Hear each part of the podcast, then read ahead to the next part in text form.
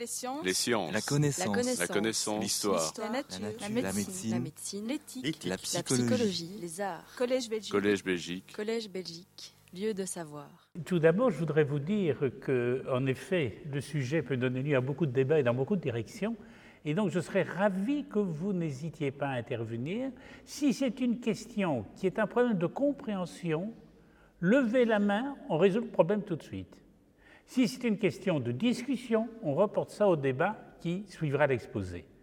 Euh, mais il est évident que moi, je vous faire une présentation qui est plutôt une présentation d'économiste, qui est un regard sur une manière dont la société fonctionne et change pour le moment terriblement et peut amener des, des changements pour le futur que je crois très importants, et de notre côté, peut peut-être résoudre des problèmes avec lesquels on est confronté aujourd'hui. Donc il y a tout un, euh, tout un aspect au niveau de l'éducation, au niveau de l'utilité d'un subside, etc., qui peut faire l'objet de remise en cause et qu'on peut discuter dans la foulée de ce que je vais vous dire, mais ce n'est pas le débat de base. Mais il n'empêche quand même que ces conséquences sont importantes. Et donc, tous ces aspects-là, on peut les garder très franchement pour le débat.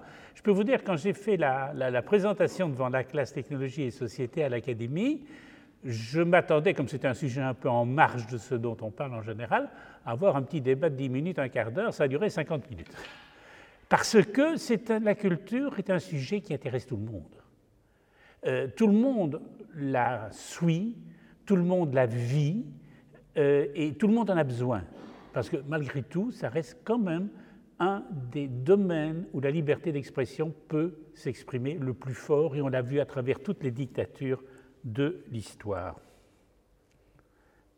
Alors, euh, je vais peut-être commencer par faire le cadre général, de regarder un petit peu quels sont les, les, les- problèmes auxquels on est confronté, quels sont les éléments qui sont en place. Premier élément, qu'est-ce que c'est qu'une offre culturelle? Qu'est-ce que nous avons comme offre culturelle? Principalement, on a deux types d'activités, ou du moins on a deux extrêmes dans l'activité. Le premier, c'est une activité qui fait l'objet d'une subsidiation importante.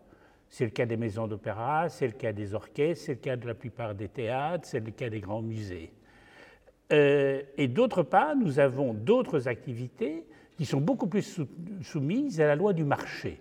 C'est-à-dire qu'en fait, c'est une activité économique comme une autre. Alors, là, on peut déjà se poser des questions parce que pourquoi est-ce qu'un récital d'un chanteur appartient à la loi du marché et que un récital d'une chanteuse lyrique appartient au domaine subventionné C'est une question qu'on peut se poser. Euh, et on constatera que ces deux éléments vont bouger beaucoup au fil du temps et entre les différents pays. Il est évident que les pays anglo-saxons, j'entends par là non seulement les États-Unis, mais tous les pays d'influence anglaise, ont une, une approche entrepreneuriale beaucoup plus forte. Et donc les gens de culture sont habitués à apprendre à se débrouiller par eux-mêmes. L'Europe continentale a une approche beaucoup plus nationalisée, beaucoup plus subsidiante, euh, considérant qu'il n'y a pas moyen de faire vivre la, la culture autrement. Et le lien entre les deux, que je trouve extrêmement important, c'est que les pays anglo-saxons, les premiers, ont été confrontés à un problème de public. Pourquoi? Ben Parce que euh, aux États-Unis, si un orchestre symphonique n'a pas de public, il ne joue plus, puisqu'il a besoin de ses recettes. En Europe, ce n'est pas le cas, mais on se pose la question pourquoi est-ce que le public diminue considérablement? Quand j'étais jeune, l'Orchestre national de Belgique donnait ses concerts à Bruxelles deux à trois fois. Deux fois pour le public normal et souvent une fois pour les jeunesses musicales. Ça veut donc dire trois prestations pour quatre répétitions. Aujourd'hui, c'est rarement le cas. On a toujours quatre répétitions, mais on n'a plus qu'une prestation. Alors vous voyez immédiatement la comparaison coût-revenu, coût-production devient instable et devient difficile à défendre. Deuxième élément qui est dans notre environnement, nous vivons, et nous le savons tous, dans un monde de, mesures de restrictions budgétaires. Euh, et face à ces, ces restrictions budgétaires, tout le monde se met à se dire, mais quelles sont les best practices Qu'est-ce qu'on fait à l'étranger Qu'est-ce qu'on fait ailleurs qui peut permettre d'améliorer la pénétration de la culture, d'attirer des gens qui ne viennent pas naturellement? Et ça vaut pour toutes les populations, bien sûr particulièrement pour les jeunes qui ont été laissés pour compte par l'éducation. Mais enfin, c'est un phénomène. Je viens à mon troisième élément, c'est que, en termes éducationnels, depuis 20 ans, nous avons été, excusez-moi le mot, en, tout cas dans des pays comme la Belgique et la France, simplement lamentables. En ce sens que si vous prenez l'enseignement secondaire, vous pouvez très bien sortir de l'enseignement secondaire sans savoir qui est Rubens, Molière peut-être pas, mais Mozart sûrement. Est-ce que c'est normal? Je vous pose la question. Est-ce que ça ne fait pas partie de notre patrimoine commun? Est-ce que ce n'est pas partie de nos gènes et de, de, ce qui nous a fabriqués au fil du temps? Et dernier élément, cette explosion des nouvelles technologies qui permettent de faire des tas de choses qu'on n'imaginait pas il y a 20 ans, même pas il y a 10 ans. L'accélération de l'offre des nouvelles technologies est absolument stupéfiante. Euh, depuis que je travaille sur ce sujet, je peux vous dire que chaque fois que je dois en parler, je dois quasiment remettre en cause tout ce qui pouvait être une certitude, parce qu'entre-temps, de nouvelles pratiques sont apparues, de nouvelles inventions ont pris place, de nouvelles utilisations. Parce que tant les artistes eux-mêmes que les diffuseurs, que les gestionnaires de la culture se saisissent de tout ce qui est à leur, possibilité, à leur disponibilité pour essayer d'améliorer l'offre de plus en plus. Alors voilà, ça c'est la neuvième de Beethoven cet été à Orange. Orange, c'est évidemment cet extraordinaire théâtre antique, c'est 7 à 8 000 personnes qui assistent à un événement musical en plein air ensemble, dans une qualité d'écoute tout simplement exceptionnelle. Parce que ben, les Romains, ils savaient faire un théâtre antique, les Grecs aussi d'ailleurs, mais Orange est un véritable miracle. Et donc, quand vous, quand vous faites venir 8000 personnes à un concert classique, il y a une chose dont vous êtes sûr, c'est que dans la salle, vous avez probablement 500 personnes qui viennent pour la première fois. Et ça, c'est très important. Et donc, à partir de ce moment-là, leur donner une information parallèle, qui n'est pas une distraction, qui est un complément, devient extrêmement important. Qu'est-ce qu'ils ont fait? Vous savez que le peintre Klimt, à Vienne, au palais de la Sécession, a peint de grandes fresques sur la neuvième de Beethoven. Et qu'est-ce qu'ils ont fait à Orange? Eh bien, ils ont reproduit sur les murs, projeté simplement sur le mur, il n'y a pas d'écran, rien du tout, des reproductions de, euh, des fresques de la neuvième de Beethoven.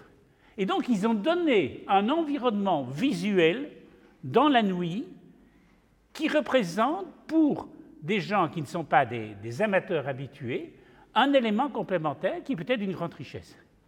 Et bien sûr, c'est commenté dans le programme, c'est expliqué, etc. Alors, les différents thèmes que je compte évoquer, je vais les classer comme ceci. Quelles sont les influences des nouvelles technologies au niveau de la création, tout d'abord? Comment est-ce qu'on crée un spectacle? Puisque ce soir, nous allons nous limiter au spectacle vivant, sous toutes ses formes. Donc ce n'est pas simplement la musique, c'est le théâtre, c'est la danse, c'est tout ce qui se fait et qui est un spectacle vivant, c'est-à-dire qui fait que des gens se réunissent dans un endroit précis, généralement une salle, pour assister à un spectacle qui a été préparé pour eux. Les autres sujets pourront évoqués euh, soit dans la discussion, soit plus tard, je vous expliquer tantôt quel colloque auquel on travaille pour l'instant. Deuxième élément, et c'est là qu'on trouvera probablement les innovations les plus importantes, la diffusion d'un spectacle. Parce qu'il ne suffit pas de produire un spectacle, il faut que les gens le voient. Alors aujourd'hui, qu'est-ce qu'on fait? On le fait tourner, ce qui n'est pas toujours facile. Quand vous parlez avec une compagnie de théâtre, elle vous dit que faire tourner un spectacle est quelque chose d'extrêmement difficile. Donc c'est extrêmement important de diffuser un spectacle. Pourquoi? Mais parce que, je l'expliquais tantôt avec les orchestres symphoniques, mais c'est encore plus flagrant quand vous montez une pièce de théâtre, c'est deux mois de travail, si c'est pour donner trois représentations, c'est un peu du gaspillage. C'est dommage en tout cas. Troisième élément, c'est l'impact que peut avoir cette diffusion quand on peut l'utiliser au profit de l'éducation. On n'a pas le temps de tout faire, mais peut-être qu'on peut, s'arranger pour mettre ensemble ces moyens pour que beaucoup plus de gens aient un accès euh, au, même élément en même temps et donc augmenter considérablement la pénétration du spectacle culturel que vous avez produit. Et dernier élément, c'est de voir comment aujourd'hui, en termes d'analyse des fonds subsidiants ou des apports de mécènes dans d'autres types d'économies, comment est-ce qu'on peut juger de l'efficacité d'un franc investi? Parce qu'on n'investit pas un franc dans la culture pour dire qu'on est bien, Ça, c'est, je dirais, de la politique euh, de façade. On investit un franc dans la culture pour qu'un maximum de gens en tirent un profit. Alors, deuxième remarque préliminaire, c'est un domaine où on est dans les limbes. Donc c'est un sujet qui est presque totalement vierge. Il y a eu dans les dix dernières années énormément de publications autour de l'économie de la culture. il y en a eu beaucoup moins sur l'impact des nouvelles technologies dans l'économie de la culture. Et une des raisons est probablement la vitesse à laquelle les choses sont occupées à, changer. Mais là aussi, l'accélération se met en route et d'ici 5-6 ans, je crois qu'on aura une, une littérature beaucoup plus fournie. Mais ça rend pas moins plus urgent de faire une recherche sur le domaine, parce que sinon, on va se retrouver carrément dépassé par les activités qui se développent. On a vu des matières, que ce soit dans la banque, dans l'industrie, etc., où les nouvelles technologies ont déboussolé un certain nombre d'intervenants. Essayons d'éviter que cela se passe dans la culture. Alors, on va commencer par parler du problème de la création. Donc, qu'est-ce que les nouvelles technologies ont pu amener au niveau de la création Par la création, j'entends la conception d'une œuvre artistique et sa mise en œuvre. Donc, c'est tout aussi bien l'écriture d'une partition que son exécution au concert. Ça peut être tout aussi bien la rédaction, l'écriture euh, d'une pièce de théâtre et ensuite la manière dont on va la monter en utilisant des images, des vidéos, etc. Alors, premier élément qui est intervenu, évidemment, c'est le recours de l'électronique. L'électronique intervient à trois ou quatre moments différents. Tout d'abord, elle intervient en tant que moyen de production intrinsèque. C'est ce qui s'est passé au début des années 50 quand est apparue la musique électronique. Donc on s'est mis à utiliser l'univers des sons électroniques pour écrire de nouvelles partitions, pour lesquelles il n'y avait quasiment plus de pratique instrumentale. Hein, je pense notamment au, chant des, enfants euh, de, de, Stockhausen. Dans d'autres endroits, quelqu'un comme Pierre-Henri, qui vient de mourir, utilisait les bruits de la société pour créer une partition, et ça a donné le fameux Jerk de la nuit sur le temps présent de, Maurice Béjart, qui a probablement été la première œuvre de musique contemporaine concrète qui est devenue un tube. Euh, donc là, c'est véritablement les, moyens technologiques qui créent la musique. Deuxième type de possibilité, les moyens technologiques complètent la musique, c'est-à-dire elles lui donnent une dimension, notamment dans sa spatialisation, qui ne pourrait pas être atteinte par des simples instruments. Je prends l'exemple du quatuor sonorisé de Philippe Manoury. C'est un quatuor qui est euh, comment, capté, le jeu des instruments est capté live, est mixé et réintroduit dans l'interprétation comme étant un fond sonore. Donc il y a véritablement une création sur l'instant qui est réalisée. Troisième élément qui reporte peut-être plus de la diffusion mais qui a son importance, c'est que les progrès d'électronique ont permis la sonorisation convenable de quasiment tout endroit possible au monde. On a vu des concerts et des pièces de théâtre organisées dans des friches industrielles, voir par exemple l'extraordinaire festival de la Ruhr triennale en Allemagne, où les vieux sites euh, sidérurgiques allemands ont été réutilisés pour en faire des lieux de spectacle. Et bien, bien sonorisés, je peux vous garantir que ça sonne très très bien. On a vu ça une fois à Charleroi, à l'époque de Frédéric Flamand, quand il avait monté le, Titanic euh, à Marchienne-au-Pont, dans une ancienne usine euh, sidérurgique. Mais à l'époque, c'était vraiment un travail de, pionnier et sans les moyens dont nous disposons aujourd'hui. Deuxième élément euh, où les nouvelles technologies vont jouer, c'est la vidéo. Alors la vidéo, c'est d'abord le fait de préparer des images qui vont être en complément du spectacle, de les projeter et de les utiliser en cours de représentation. Ce que je vous ai montré avec la neuvième de Beethoven tantôt, c'est une utilisation de la vidéo. Mais la vidéo aussi est un relais d'images au sein même de la représentation. C'est-à-dire, vous arrivez, soit vous montez des éléments de film dans lesquels un régisseur en cours de représentation choisit l'un ou l'autre élément pour commenter ce qui se passe, soit vous allez beaucoup plus loin, vous filmez live la représentation et vous projetez sur des écrans d'autres aspects que ceux qui attirent votre attention. Je prends un exemple, l'opéra syrien.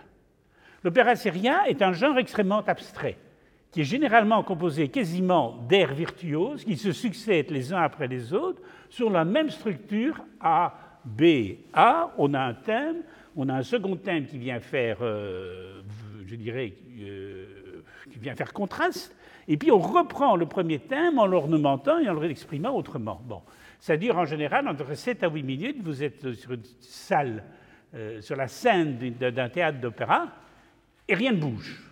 Et puis quand c'est fini, on en refait un autre. il est évident que pour un spectateur normal du XXe siècle, c'est quelque chose qui n'est pas nécessairement facile à digérer. Est-ce que ça veut dire que dans l'action, il ne se passe rien? Est-ce que ça veut dire que quand vous écoutez une tragédie de Racine et que quelqu'un fait une grande tirade, les autres acteurs n'ont rien à faire? Pas du tout. Ils écoutent ce qui s'est dit, ils réagissent, ils se concertent par des regards, par des gestes. Il y a donc un effet de, de mise en scène secrète et tacite qui se met en place, mais qu'il est très difficile de montrer. Si quelqu'un commence à, euh, euh, comment dirais-je, à froncer les sourcils parce qu'il n'est pas d'accord avec ce que le chanteur est occupé à exprimer en disant Je suis le plus grand des, rois, je suis un véritable homme éclairé, et l'autre dit Oui, c'est un despote éclairé, et encore, c'est plus despote qu'éclairé. Et ça, il ne le dit pas, mais il le montre sur son visage. Si vous êtes sur la scène de l'opéra, vous ne le voyez pas. Alors, qu'est-ce qui se passe? Vous utilisez votre caméra, et pendant que vous, spectateurs, regardez le chanteur qui a son air principal, la caméra filme les gens qui sont autour, elle le projette sur le côté, et vous voyez l'interaction entre les personnages qui se passe. À partir de ce moment-là, la vidéo devient un véritable élément créateur de mise en scène et qui explique l'histoire. Il y a un metteur en scène belge travaille maintenant en Hollande, qui s'appelle Ivo Vanov, qui est devenu le très grand virtuose de ce type de technique. Il a donné une clémence de Titus à Bruxelles, qui était absolument incroyable, parce qu'à tout moment, il y avait des interactions entre la personne qui chantait et les autres personnes qui se trouvaient sur scène au même moment. Et la compréhension de l'histoire commence à fonctionner parfaitement, mais on n'a pas l'impression d'avoir un concert en costume. Ce qui est peut-être très joli, mais qui après deux heures peut devenir barbant. Autre élément qui, va venir se greffer là-dessus, c'est évidemment l'élément de coût. Il est certain que la vidéo est un instrument qui coûte cher. Parce que si vous la pratiquez en direct, il faut des grands spécialistes pour le faire, il faut un équipement aux côtés, etc. Donc, il y a un coût additionnel. Je vous parlais tantôt du, quatuor de, de. Quand ce quatuor a été donné à Ars Musica, le prix demandé pour le concert était 18 000 euros. Un concert de quatuor normal aujourd'hui, ça se trouve entre 5 000 et 7 000 euros. À 18 000 euros, vous êtes dans le déficit total, puisqu'en plus, ce sont des concerts qui n'attirent pas évidemment une grande foule. Quand vous avez 200 personnes, vous avez l'impression d'avoir un triomphe. 18 000 euros à 200 personnes, ça fait 90 euros la place. C'est simplement pas possible. Donc, il y a un véritable phénomène de coût. Il y a aussi des abus qui viennent se greffer là-dessus. C'est que certaines personnes ajoutent de la vidéo ou d'autres éléments à leurs œuvres de manière telle à ce qu'elles puissent demander d'autres droits d'auteur que ceux qui sont directement liés à l'œuvre musicale. Ainsi, quand Pascal Dussapin écrit un cycle de livres qui s'appelle Au Mensch et qui est écrit sur de très beaux poèmes de Nietzsche, il le complète d'une vidéo qu'il a conçue lui-même avec le seul effet que le coût de jouer l'œuvre demande de 15 000 euros. Eh bien, c'est simplement pas possible. Donc, vous voyez tout de suite que vous retrouvez là, dans, un arbitrage économique entre les possibilités existantes, les abus qu'on peut en faire et la bonne utilisation. C'est tout ce qui constitue le défi de demain. Alors on passe à un deuxième domaine qui n'est plus la production, mais qui commence à aller vers le phénomène de distribution de produits culturels. Et là, euh, on a constaté ces dernières années des changements extrêmement importants. Le plus flagrant, c'est celui qui a porté sur les ventes des supports traditionnels, des livres, les CD, les DVD. Autrefois, qu'est-ce que vous faisiez? Ben, Vous alliez chez votre libraire, vous alliez euh, chez votre disquaire, vous alliez éventuellement dans une grande surface culturelle, et vous pouviez avoir accès à l'œuvre que vous achetiez et que vous conserviez chez vous. Il y avait donc un lien direct, je dirais de possession physique, entre l'objet culturel que vous, acquériez et le plaisir que vous allez en sortir. Aujourd'hui, on est passé à la vente en ligne. Donc votre objet, vous l'achetez, mais vous l'achetez sur le net, Amazon ou n'importe quel autre intervenant, c'est-à-dire que vous l'achetez sans aucun contact. Vous n'avez plus le conseil du disquaire, la conversation du libraire, qui étaient quand même des éléments extrêmement importants de l'initiation culturelle. Et puis on est passé à l'étape suivante, qui était la dématérialisation complète. Aujourd'hui, qu'est-ce que vous faites? Vous déchargez un film. Quand vous le déchargez, parce que la troisième étape, ça va être le streaming, vous ne déchargez plus. Vous n'avez même plus besoin de stocker ce que vous regardez. Vous vous abonnez à Netflix et vous avez, je ne sais pas combien de milliers de films à votre disposition. Euh, vous avez l'équivalent en musique classique. Si vous, si vous pensez à une société comme Cobus, Cobus vous permet d'avoir accès à la discothèque mondiale de la musique classique. Vous pouvez absolument écouter n'importe quel disque disponible à un moment dans le monde, il se trouve chez Cobus. Vous voulez entendre une symphonie de Beethoven par Furtwängler, ils ont cinq versions.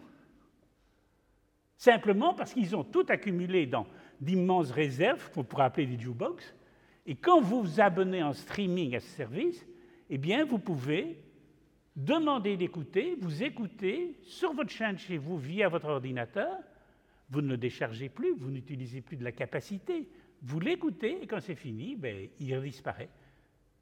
Avantage supplémentaire pour ceux qui sont collectionneurs, vous évitez énormément de problèmes domestiques parce qu'il ne faut plus classer les disques et les DVD dans la maison. Alors, l'aide de technologie peut aussi être utilisé pour lever des fonds pour réaliser une œuvre. C'est le phénomène qui n'est pas propre à la culture, c'est le phénomène du crowdfunding qu'on a énormément retrouvé en, économie sociale, mais qui se passe également au niveau culturel. Quand le Quatuor Alphama a voulu financer son euh, disque qui reprenait l'histoire du Quatuor, un spectacle qu'ils avaient promené dans toute la Belgique. Ils ont donné au moins 30 fois. Je crois que maintenant, ils ont dépassé les, les, 80 représentations pour dire que oui, on peut arriver à monter un spectacle et le diffuser. Ça existe. Et puis ils se sont dit, on va quand même en faire un document, parce que quand on le présente, le spectacle, les gens nous demandent est-ce qu'on ne peut pas l'avoir? Et puis ils n'avaient pas les fonds, il n'y avait pas d'éditeurs, diffuseurs qui voulaient les prendre en charge. Ils ont fait un crowdfunding à du 5-10 euros, et ils ont lever les fonds nécessaires pour le faire. Le même du Sapin, qui est toujours qui est un remarquable compositeur, mais qui est un redoutable financier, et lui fait financer une de ses partitions par appel à mécène. Il a mis une offre de crowdfunding sur le, le ticket d'entrée n'était pas 5 euros. Euh, mais une cinquantaine de personnes ont payé et la commande qui devait faire quelque chose entre 15 ou 20 000 euros a pu être exécutée. Donc, c'est un moyen de financement qui n'est pas négligeable. Alors, ce qu'il faut bien se dire, c'est quand on voit toutes ces possibilités, on se rend compte qu'il y a un décloisonnement complet entre ce qu'on avait l'habitude de connaître. A un premier décloisonnement, c'est entre ce qu'on pourrait appeler le loisir, les anglo-saxons disent l'entertainment, c'est-à-dire des activités culturelles que vous euh, auquel vous assistez pour votre détente, et d'autre part, l'art considéré comme étant l'objectif suprême. On se rend compte que ce n'est pas aussi simple que ça.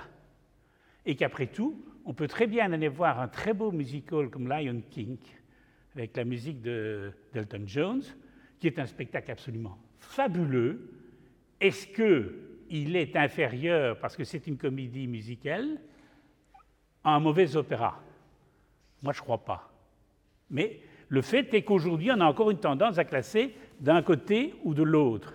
Et ce que certains disent de Radiohead ne sont pas aujourd'hui des musiques beaucoup plus sophistiquées que certaines musiques classiques, tout simplement simplistes ou inéquitables. Et cette redistribution des cartes se produit aussi vers les intervenants. Je prends un exemple. En France, on a une distinction très nette entre ce qui est le théâtre public et le théâtre privé. Et les deux ne se causent pas. On se regarde comme chien de. Les Molières, le théâtre public n'en veut pas. Ça sent pas bon. En Angleterre, quand un théâtre public connaît un gros succès, ils ont par définition des calendriers très serrés, donc ils donnent 15 fois, 20 fois la, la pièce. Une pièce qui marche à Londres, elle marche deux ans parfois. Eh bien, qu'est-ce qui se passe? À partir du moment où on se rend compte qu'il y a un public pour ce type de spectacle, eh bien, le West End reprend le spectacle public, il le joue dans un théâtre privé et le spectacle continue sa vie. Cette espèce de perméabilité, pour moi, est un, une amélioration de gestion qui n'est pas négligeable. Et alors, on en arrive à vraiment se poser la question quand on arrive aux subsides. Quand certains artistes ont une notoriété telle, on pourrait dire la même chose pour des joueurs de football ou pour des, des artistes de variété, hein, mais ont une notoriété telle qu'ils peuvent demander des cachets aberrants, est-ce que ça a un sens de subsidier un concert de quelqu'un qui demande 50 000 euros pour une soirée? Quand un pianiste vient donner un récital à 50 000 euros, est-ce qu'il faut utiliser des fonds publics pour financer ce récital ou il faut simplement dire, écoutez mon cher, on va voir, vous allez aller au Beaux-Arts, 2200 places, on va voir si vous avez un public qui est prêt à financer votre coût. Sinon, ben, c'est que vous êtes un peu trop cher. Et le problème est identique pour les grands orchestres. Un orchestre le Philharmonique de Berlin avec Rattle, c'est entre 150 et 180 000 euros la soirée. De cachet. Location de salle, etc., sans plus. Hein. Bon, le fait est que si vous faites venir Berlin et Rattle à Bruxelles, avec le prix moyen qu'on est capable de demander, eh bien, vous faites bénéficiaire. Donc, si vous faites venir un artiste pas connu dans la même salle et que vous mettez les places à 20, 20 euros, vous pouvez très bien faire votre culte. C'est le phénomène de célébrité qu'on connaît très bien. Mais simplement, ce que je dis, c'est qu'à partir du moment où le subside est une chose rare, à quoi faut-il l'utiliser? Est-ce qu'il faut l'utiliser pour donner 50 000 euros à M. Langlang, dont on sait qu'il fera un triomphe, ou bien est-ce qu'il ne faut pas euh, utiliser 10 fois 5 000 euros pour permettre à 10 pianistes de préparer un programme qu'ils vont pouvoir donner pendant un an ou deux Je pose la question, je ne veux pas lui donner la réponse comme telle. Et puis ce qu'on voit apparaître derrière ça, et là on rentre tout à fait dans le domaine du commerce, c'est tout ce qu'on appelle les produits dérivés. Alors les produits dérivés, ben, c'est par le football le basketball qu'on les connaît. On sait que quand un grand club euh, achète un nouveau joueur, ce sont des dizaines de milliers de maillots qui vont être vendus dans le monde. Eh bien, il y a aujourd'hui des spectacles qui vendent des maillots, des représentations. Des gens comme le Cirque du Soleil, par exemple, ont un, matériel autour de, euh, de, de l'entrée de leur spectacle où on vend tout ce que vous pouvez imaginer. Ça va du cendrier jusqu'à la tasse de café ou la chope de bière. Et ça fait partie, ce sont des produits liés, ce sont des produits dits dérivés. Euh, ça peut représenter beaucoup d'argent. Et, et, puis alors, il y a l'autre phénomène qui arrive, c'est le produit lié entre l'événement auquel vous avez assisté et le souvenir que vous pouvez en garder. Ça, c'est aussi une approche qui vient de la nouvelle technologie. En ce sens, l'idée principale est venue de Prince. Prince était un, chanteur de, rhythm and blues et de, rock américain qui, plutôt que faire des tournées à travers le monde, euh, c'est très lourd parce que c'est une énorme machine à faire venir, etc., a dit Je vais à Londres pour 20 représentations et toute l'Europe peut venir. Il a donné 20 représentations devant 7000 personnes et les gens avaient la possibilité de commander non pas un disque de Prince, mais le disque du concert auquel ils avaient assisté. Et là, vous avez un élément particulier. Parce que même si techniquement il est moins réussi que celui qui a été produit en studio, pour vous c'est votre souvenir et émotionnellement il est beaucoup plus important que le disque fabriqué dans une perfection parfaite. 20 soirées à 8000 personnes, ça fait 400 euh, 000 personnes qui sont, si je ne me trompe pas, qui sont venus assister à ce spectacle. Près de la moitié d'entre eux sont repartis avec le 10 de la soirée. Alors vous allez me dire, c'est un cas unique. Oui, mais il peut se développer selon des canaux beaucoup plus légers. Il y a trois ans, l'orchestre euh, Philharmonique Royale de Liège a fait sa présentation de saison au public à la salle philharmonique du Conservatoire. Et la première partie du concert, donc ils présentaient des extraits des œuvres qu'ils allaient jouer la saison suivante, et la première partie du concert a été enregistrée live, et à la sortie, ils ont tous reçu un support avec les œuvres qui avaient été jouées. Donc, c'est quelque chose qui se pratique. Aujourd'hui, des grands orchestres comme Chicago, comme Concertgebouw, comme le, le, LSO, produisent leurs propres disques qui sont l'écho des concerts qui ont été donnés. Donc, oui, il y a moyen de faire un véritable lien entre le spectacle vivant en direct et avec la mémoire qu'il peut susciter. Et je vais simplement vous dire, rappeler que celui qui a inventé le système, c'était Herbert von Karajan. Parce que quand Karajan crée son festival de Pâques au milieu des années 60 et commence à monter son ring, il a préenregistré avec les mêmes interprètes l'opéra, il a utilisé la bande pour faire toutes ces répétitions scéniques qui lui permettaient de ne pas devoir faire venir les chanteurs pour placer les chœurs, etc., les éclairer, euh, doser les éclairages, etc. Donc il a gagné un gros dix jours de répétition. Et quand les gens arrivaient, ils recevaient une place et un disque. Donc ils avaient l'événement direct et ils en avaient le souvenir. C'était déjà dans l'air alors que les technologies en live n'existaient pas.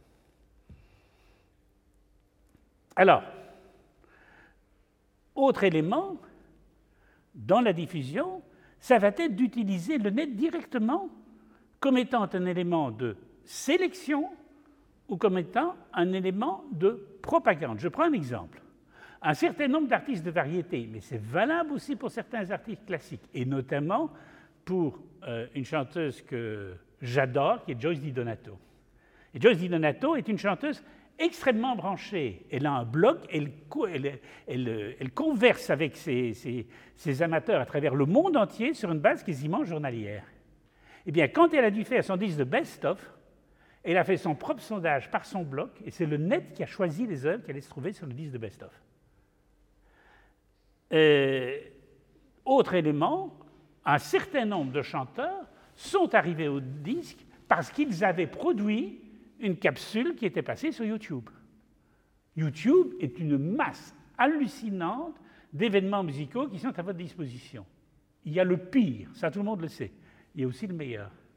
Et donc, il y a des cas qui sont arrivés. Le plus, le plus célèbre, c'est celui de ce, chanteur euh, pop coréen qui a battu absolument tous les records de, pénétration de marché avec un truc absolument insupportable, à mon goût, vraiment de très mauvaise qualité, mais il n'empêche qu'il a fait un tube mondial. Et le système a atteint le classique. Il y a eu, vous savez comme moi que les, sondages par les réseaux peuvent être extrêmement manipulés. Il suffit que vous mettiez en main des, des, gens qui manipulent les ordinateurs automatiques, qui commencent à voter systématiquement et à envoyer des bons messages par rapport à un artiste. Et c'est ce qui est arrivé à une, une chanteuse qui s'appelait Lizitsa, elle avait tout pour réussir. Elle était jeune, elle était belle, elle était blonde, elle était russe. Donc c'était le, le cadrage idéal de l'homme de marketing. Elle a posté sur YouTube un bout de Rachmaninov, un prélude, le prélude de Rachmaninov. Euh, ça a ensuite été matraqué, comme ça peut être matraqué, probablement par des spécialistes russes de, de l'informatique, des hackers quelconques. Ça a fait un tel succès qu'un grand éditeur, qu'un major du disque s'est dit mais c'est pas possible, ça je ne peux pas laisser passer, je dois l'engager. On l'a engagé, on lui a fait faire un certain nombre de disques, ils sont plus mauvais les uns que les autres. Mais simplement, le net avait servi comme, euh, euh, euh, YouTube avait servi comme instrument de promotion. Je reviens à la réalité maintenant. Il y a des tas de jeunes artistes pour lesquels ça joue dans le bon sens. Hein des jeunes chambristes, un quatuor, un, clarinettiste, etc., qui posent quelque chose, ils se font repérer, ils attrapent un agent. Parce que pour un artiste, il ne suffit pas de bien jouer, il faut quelqu'un qui le vende. Ce n'est pas son métier de se vendre. Donc il faut trouver un agent, il faut trouver un bon agent. Eh bien, aujourd'hui, on peut trouver des agents grâce à YouTube. Alors, on arrive maintenant au deuxième point plus précis, qui est celui de la diffusion. En fait, la diffusion du spectacle vivant n'est pas une nouveauté. La radio, la TV n'ont jamais rien fait d'autre. Et pour prendre l'exemple de la musique classique, qui est considérée en général comme le mauvais élève de la classe, ou en tout cas le sujet le plus difficile euh, pour convaincre les gens, on a un exemple sociologique en Belgique qui est incroyable, c'est le concours Anne-Elisabeth. Quand vous voyez l'audience du concours Anne-Elisabeth dans la population, vous ne pouvez pas prendre le tram ou le train au moment du concours Anne-Elisabeth sans entendre des gens en parler. Vous ne pouvez pas arriver au bureau. Si on sait que vous vous intéressez à la musique classique, les gens se jettent sur vous pour voir quel est votre pronostic, comme s'ils étaient spécialistes d'un match de football. Il y a un phénomène d'assimilation du concours dans la société belge, qu'on le veuille ou non. Et qu'est-ce qui a contribué à le créer? La radio et la télé, clairement, qui ont redonné les soirées de finale intégralement six jours les six jours de la semaine avec des commentaires, avec des invités, et ça dès les années 50. Hein. Et c'est assez extraordinaire, parce que quand vous regardez dans le monde, vous avez à Paris le concours Marguerite Long, Jacques Thibault. S'il y a 1000 personnes dans la salle, c'est un miracle. Et on donne le concert, un extrait du concert du lauréat, après coup sur France Musique. Et c'est tout. Alors, quand vous expliquez aux Français ce qui se passe avec la reine Elisabeth, ils font des yeux comme ça. Il n'y a que deux exemples identiques. C'est le concours Chopin à Varsovie, mais il a lieu tous les cinq ans, et c'est Chopin, et c'est profondément dans la, dans la mentalité des Polonais. Et c'est le concours Tchaïkovski à Moscou, qui lui a évidemment une aura absolument considérable dans le pays. Alors, ce qui s'est évidemment extraordinairement amélioré, c'est la qualité des outils de diffusion. Je ne dis pas d'enregistrement. Parce que quand vous écoutez certains vieux 78 tours, qu'est-ce qu'on faisait de bonnes prises de son à l'époque? Ce qui n'était pas toujours très bon, c'était la gravure. C'était ce que l'on préparait pour pouvoir faire parvenir la musique chez vous, mais l'outil de départ était de bonne qualité. J'en veux pour seul exemple le travail qui vient d'être fait pour remasteriser les disques live de Maria Callas.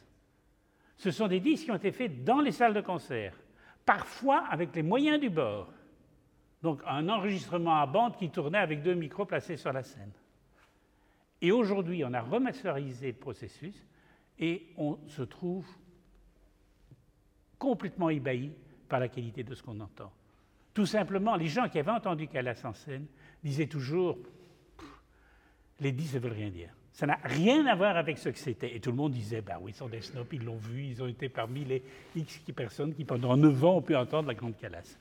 Eh bien, aujourd'hui, on peut l'entendre telle qu'elle chantait, parce qu'on a fait un travail sur les bandes et qu'on a aujourd'hui les outils pour le faire, et on se rend compte que c'était vraiment, c'est-à-dire quelque chose d'extraordinaire.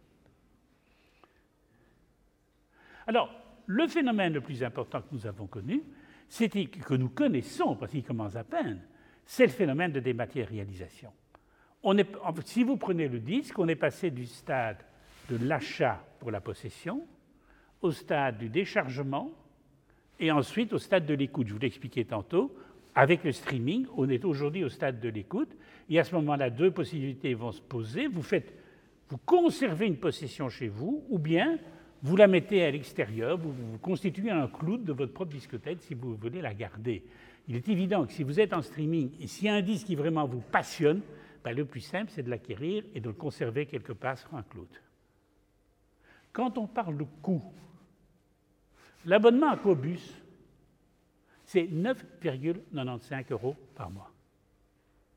C'est-à-dire que c'est moins cher qu'un disque. Et vous avez des dizaines de milliers d'enregistrements à votre disposition dans des conditions d'écoute, parce que comme ils ont de très très gros moyens, il leur arrive de pouvoir travailler sur les bandes maîtresses d'enregistrement des éditeurs qui leur passent ou qui leur donnent une copie, c'est-à-dire qu'ils travaillent avec une dynamique supérieure à n'importe quel CD que vous pouvez trouver dans le marché, même en Blu-ray. Alors, qu'est-ce que ça veut dire? Ben, Ça veut dire qu'on a une diffusion mondiale sans réseau physique.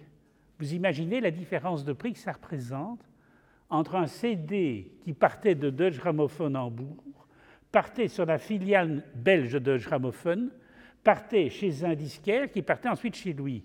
Il y avait quatre personnes sur la chaîne, chacun prenant très logiquement une rémunération pour son travail au départ.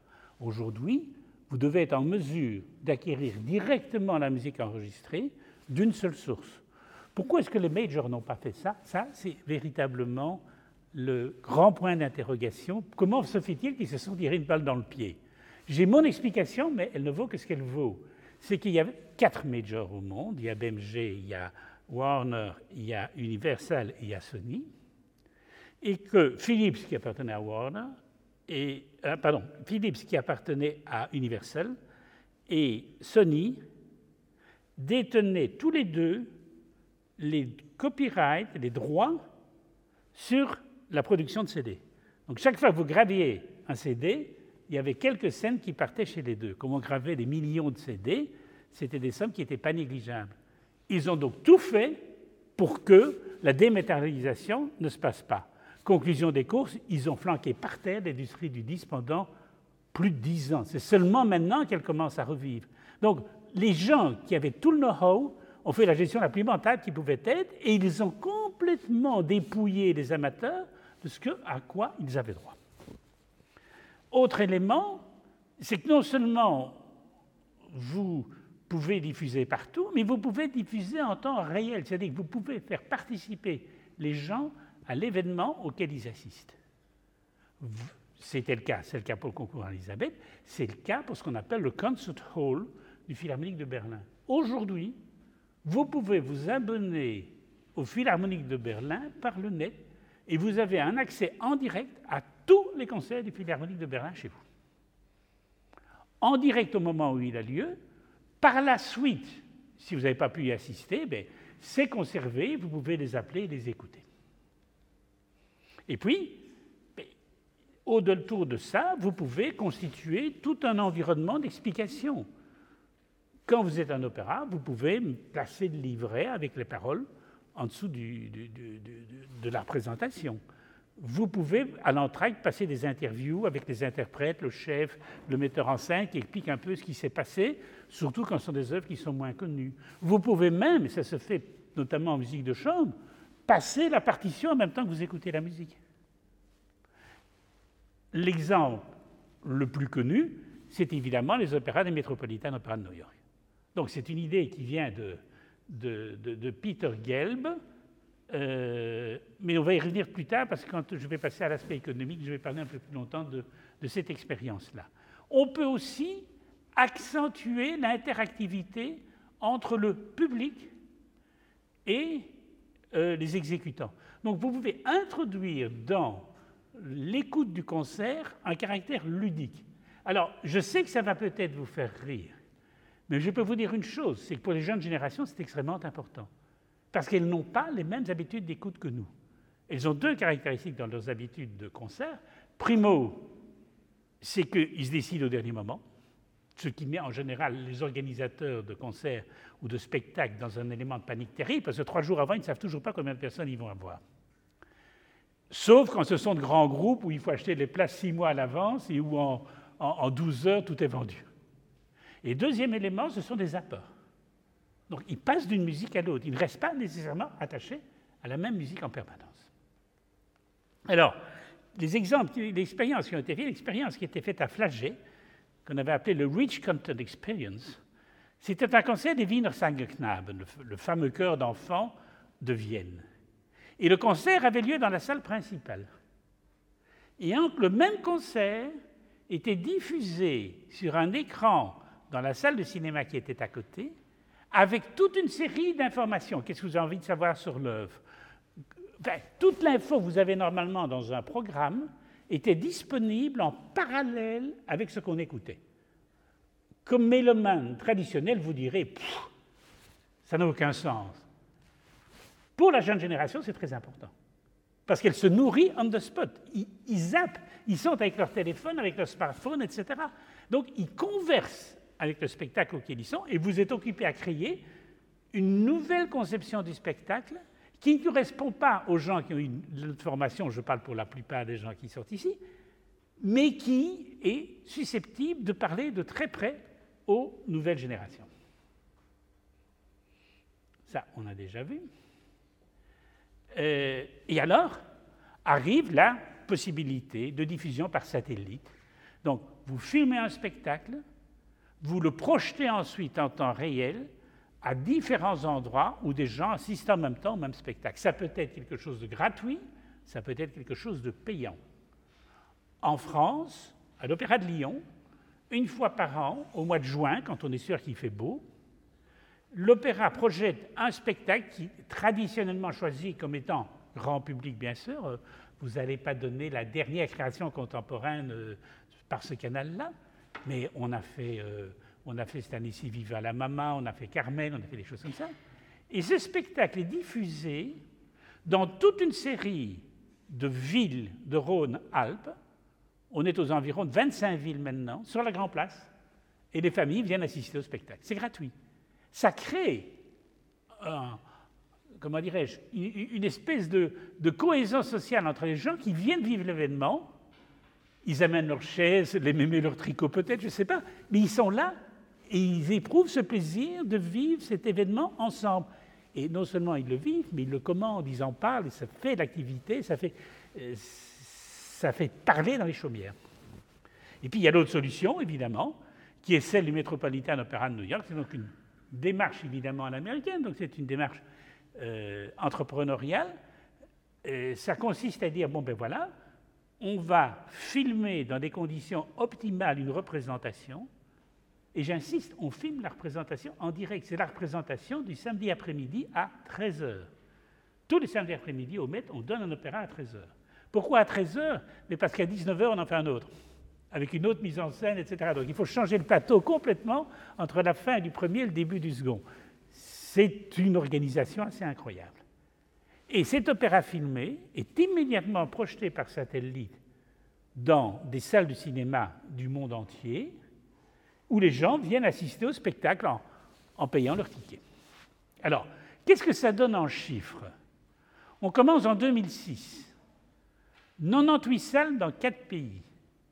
Aujourd'hui, 2000 salles dans 70 pays pour plus de 2 millions et jusque, jusque 2 millions et demi de spectateurs.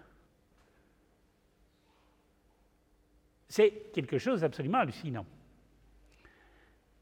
Euh, quand je dis 2 millions et demi de spectateurs, c'est 2 millions de spectateurs par an. Par représentation, on peut aller jusqu'à 240 000 spectateurs. 240 000, c'est un Puccini, je vous dis tout de suite, c'est Tosca ou Bohème. Parce que ce sont les opéras qui s'avèrent être les plus populaires. Mais ça va depuis de petites salles dans la province jusque la fameuse euh, salle du, du, euh, Palazzo della Musica à, euh, Mexico qui fait 3000 places. Et donc les gens payent leur, leur ticket. je crois que c'est quelque chose comme 30-35 euros. Euh, ou 35 dollars avec, l'équivalent, c'est-à-dire la place la moins chère que vous payez si vous étiez au Met. Le Met, ça peut aller jusqu'à 350 dollars la place. Il y a au Metropolitan Opera 3000 personnes. Quand le, quand le Metropolitan Opera de New York donne un spectacle grand public, il a 240 000 spectateurs. C'est-à-dire quand une soirée, il fait 80 fois la jauge de l'opéra. Alors, vous imaginez, mais quand on en arrive à parler de diffusion et de productivité de la diffusion pour faire passer une œuvre d'art, on commence à atteindre le délire. Mais ça fonctionne. Ça fonctionne depuis maintenant 11 euh, ans et on a accueilli le 20 millième visiteur. Et, ça, c'est évidemment l'aspect américain des choses, mais on n'a pas le choix. Le, Metropolitan Opera n'a pas un franc de subside, donc il doit se faire des revenus. Aujourd'hui, les revenus nets, après avoir payé les satellites, la, la captation, c'est un million de dollars par captation, hein, avec tous les droits, etc. Euh, il arrive à un revenu net qui était la dernière année estimé entre 17 et 18 millions de dollars. 17 et 18 millions de dollars, c'est à peu près les deux tiers du coût de toutes les nouvelles productions du mètre sur un an. Ça veut dire qu'avant 2006, il fallait prendre ce budget normal. Depuis 2006, une partie de plus en plus importante des frais de production est payée par l'opéra au cinéma. Alors évidemment, il faut voir les limites. On est au Metropolitan Opera, c'est-à-dire une maison extrêmement prestigieuse, qui a des distributions ahurissantes, parce que le, le, le Met engage tous les grands chanteurs. Ça va même tellement loin qu'ils ont donné plusieurs fois la même production de la Bohème avec, de Franco Zeffirelli, qui a 35 ans d'âge, Parce que une fois, ça avait été Villazone, et la fois suivante, Alania est venu le chanter. Ils se sont dit, tiens, on va quand même voir ce que ça donne avec Alania, et il y a eu plus de spectateurs encore. Donc, il y a un élément de vedettariat qui est clair. Les gens sont sûrs d'avoir une qualité vocale absolument extraordinaire, et à la limite meilleure qu'ils pourraient l'avoir n'importe où dans la salle. Parce que quand vous voyez le chanteur en gros plan, vous vivez la réalité de sa performance. Je dis performance dans le sens sportif du terme. Parce qu'un chanteur d'opéra qui se donne dans un spectacle, croyez-moi, c'est une performance, une véritable performance sportive. Vous voyez l'effort des gens. Vous voyez aussi leur jeu de plus près, comme vous ne pouvez le voir si vous êtes dans la salle que si vous ajustez vos lunettes pour aller voir pendant quelques instants. Et vous avez le texte qui défile dans la langue de votre choix et qui vous raconte l'histoire. Je sais que les livrets ne sont pas toujours passionnants, mais enfin bon, au moins on sait ce qui se passe quand on opère en russe, on est quand même un peu plus à l'aise. Alors, on peut aussi aller dans l'autre sens et faire des choses plus petites et plus modestes, qui est de dire, tiens, au fond, pourquoi est-ce qu'on ne ferait pas un spectacle itinérant dont la composante serait l'élément filmé ou l'élément nouvelle technologie? Quand on a monté à Lille l'exposition de Flemish Landscape, le paysage flamand, qui était en fait une exposition sur ce que je pourrais appeler le surréalisme dans la peinture flamande du XVIe, donc Jérôme Bosch, Bruegel, etc., et tous les petits peintres qui étaient autour, euh, on s'est dit, mais au fond, on a là un rassemblement qui est assez unique, pourquoi on n'en profiterait pas pour laisser un souvenir qui puisse être utilisé? Et Flagey a eu l'idée de dire, mais puisqu'on ne peut pas imaginer que tous les Belges vont aller voir l'exposition à Lille, pourquoi ne, ne projetterait-on pas ce film dans la salle du Studio 4 en le faisant accompagner d'un concert? Et donc, on a fait venir un ensemble de musiciens, des cordes, ça ne coûte pas une fortune, qui a joué alternativement des extraits des quatre saisons de Vivaldi et de John Cage. Et en même temps, ils voyaient ce film sur la peinture surréaliste à l'époque baroque, à l'époque pré-Renaissance, dans les Flandres. On est allé plus loin aussi euh, au niveau des théâtres et des musées, parce que quand on a vu le succès que représentait le Metropolitan Opera, d'autres organisateurs se sont dit, mais au fond, pourquoi pas nous? Et par exemple, en Angleterre, les grandes troupes de théâtre, la Royal Shakespeare Company, le National Theatre, se sont dit, mais nous montons des spectacles que nous donnons 20 fois, il y a peut-être un public beaucoup plus important. Donc pourquoi est-ce qu'on ne filmerait pas le spectacle? Et on filme un Shakespeare par la Royal Shakespeare Company. On essaye de le projeter par le réseau des cinémas. La structure existe, il suffit de suivre. 150 000 spectateurs. Évidemment, c'est en anglais c'est Shakespeare, on parle l'anglais partout. Il y a énormément de pays où les gens cultivés ont l'anglais comme deuxième langue. Et donc, eux, si vous êtes en Australie, voir la Royal Shakespeare Company, c'est un cadeau. Et puis on est allé plus loin. Euh, on a eu l'exposition des dessins de Léonard de Vinci. Quand l'exposition, le jour de l'ouverture, elle était à bureau fermé jusqu'à la fermeture, puisqu'en Angleterre, on peut réserver ses places à l'avance. Que se sont dit les organisateurs? On, on doit faire quelque chose. Il y a des milliers de gens qui ont envie de voir ça. Qu'est-ce qu'ils ont fait? Ils ont fait un film. Ils ont projeté le film de nouveau par ce réseau. Et ils ont eu 100 000 personnes qui sont venues voir l'exposition à domicile. C'est-à-dire probablement 50% de ceux qui l'ont vu sur place. Et là, on atteint de nouveau, en termes de pénétration culturelle, des chiffres extraordinaires. Alors, j'en arrive à l'éducation. Il est évident que, on le sait, il y a des universités qui donnent déjà des cours par le net, etc. Donc, ce sont des, outils qui sont déjà bien connus. Mais qu'est-ce qu'il y en est de notre système éducatif?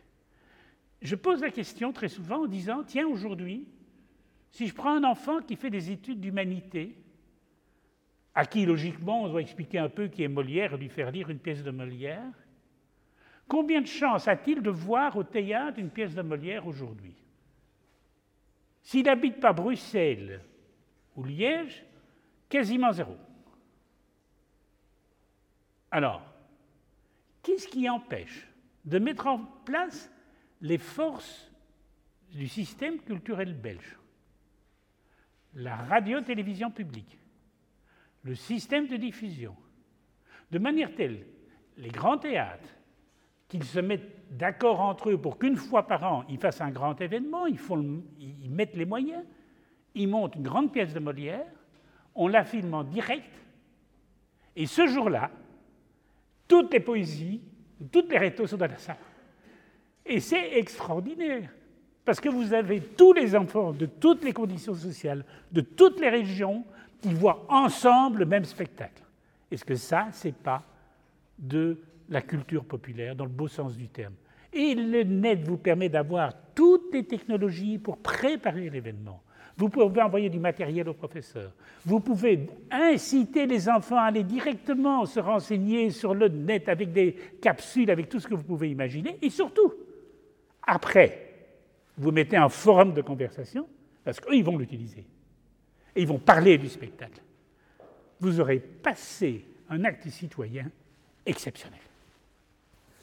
On n'y est pas encore, mais ça ne représente pas un investissement colossal d'y arriver. On peut espérer un jour qu'on aura des politiques qui auront cette ambition. Alors, dernier élément, euh, le problème des subsides. Vous vous rendez compte que un des grands problèmes pour un État qui subsidie la culture, c'est de se dire quelle est la rentabilité de l'argent que je donne Je ne parle pas de rentabilité économique, je parle de rentabilité culturelle. Quel est l'impact que j'ai sur la population avec l'argent que je donne en subside? Il est évident que si vous prenez un théâtre qui fait un bureau fermé et qui fait 3000 entrées pour une pièce, alors qu'en utilisant un autre système, elle fait 50 000 entrées, je prends des chiffres belges, je ne prends pas des chiffres internationaux, ce qui est important, c'est plus de calculer le nombre de spectateurs, c'est de calculer le nombre de contacts avec le spectacle qu'il y a eu et le nombre de personnes qui auraient eu un accès. Autrefois, ça se faisait par la télévision. Hein. On faisait les grandes dramatiques à la télévision. C'est perdu. C'est oublié, il ne faut plus en parler, ça n'existe plus. Et je crois qu'il est beaucoup plus important de revenir vers l'événement réel. Parce que c'est l'événement réel qui fait le spectacle vivant. Alors c'est vrai que vous n'êtes pas dans la salle, mais ce dont je suis persuadé, c'est que si vous avez eu l'occasion de voir par le système des cinémas trois ou quatre fois sur votre jeunesse des spectacles, vous aurez tendance à rentrer dans la salle après pour aller voir comment ça se passe en réalité. Et alors, ben, ça devient une question de politique de prix pour faire en sorte que vous puissiez faire rentrer les gens et que ça ne leur coûte pas une fortune. N'est pas une question de gratuité. Quand les gens me disent que ça devrait être gratuit, les gens iraient. Je je ne crois pas à la gratuité. La preuve, c'est que les mêmes jeunes qui considèrent qu'un concert à 5 ou une pièce de théâtre à 5 euros c'est cher, dépensent 100 euros pour aller voir un groupe pop. Ou pour aller à un match de football. Donc, ce n'est pas seulement une question de prix. Je crois que c'est une question de curiosité, c'est une question d'emballement, c'est une question de rapport social avec les copains parce que ben, les jeunes, ils sortent ensemble, ils veulent faire groupe. Et donc, les nouvelles technologies permettent aussi de faire ces assemblées fictives, c'est-à-dire des forums de rencontres. On regarde, on discute. C'était finalement la place publique d'Athènes. Eh bien, on va essayer de refaire la place publique d'Athènes dans le monde de la culture, mais avec la technologie du XXIe siècle. Merci beaucoup. Les sciences. La connaissance. La connaissance. L'histoire. La, nature. La médecine. L'éthique. La, psychologie. Les arts. Collège Belgique. Collège Belgique. Collège Belgique. Lieu de savoir.